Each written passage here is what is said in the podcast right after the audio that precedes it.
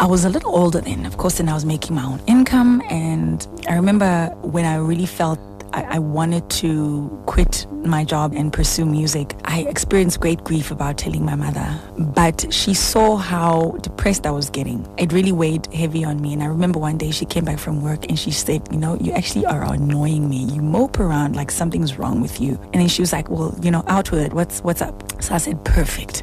So now I can really come out with this. I told her, I was like, I, I don't think I want to do this. I, I want to pursue music as a career. However, here's my plan.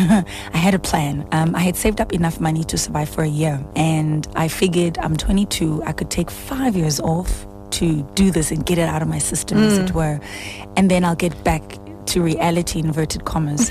so there was a plan, you know. I had a plan, and I figured a year is a good enough time to get yourself on your feet. Mm. Yeah. So she gave me her blessing. And of course, I had an education to fall back on. So I don't think I gave her much choice to say no. And she was the one that gave me her blessing before anyone else. Everyone thought she was out of her mind. They were like, how could she let me waste her money by mm. going to school in the first place? So she had a lot of people really, you know, saying, you're making a mistake. And I'm most grateful to my mother because, you know, I felt if mom is okay, I, I, I really don't mind what the world thinks. And yeah, so it was. I, I left and I was very lucky in that I literally got signed two weeks after I, I served my, my notice at work.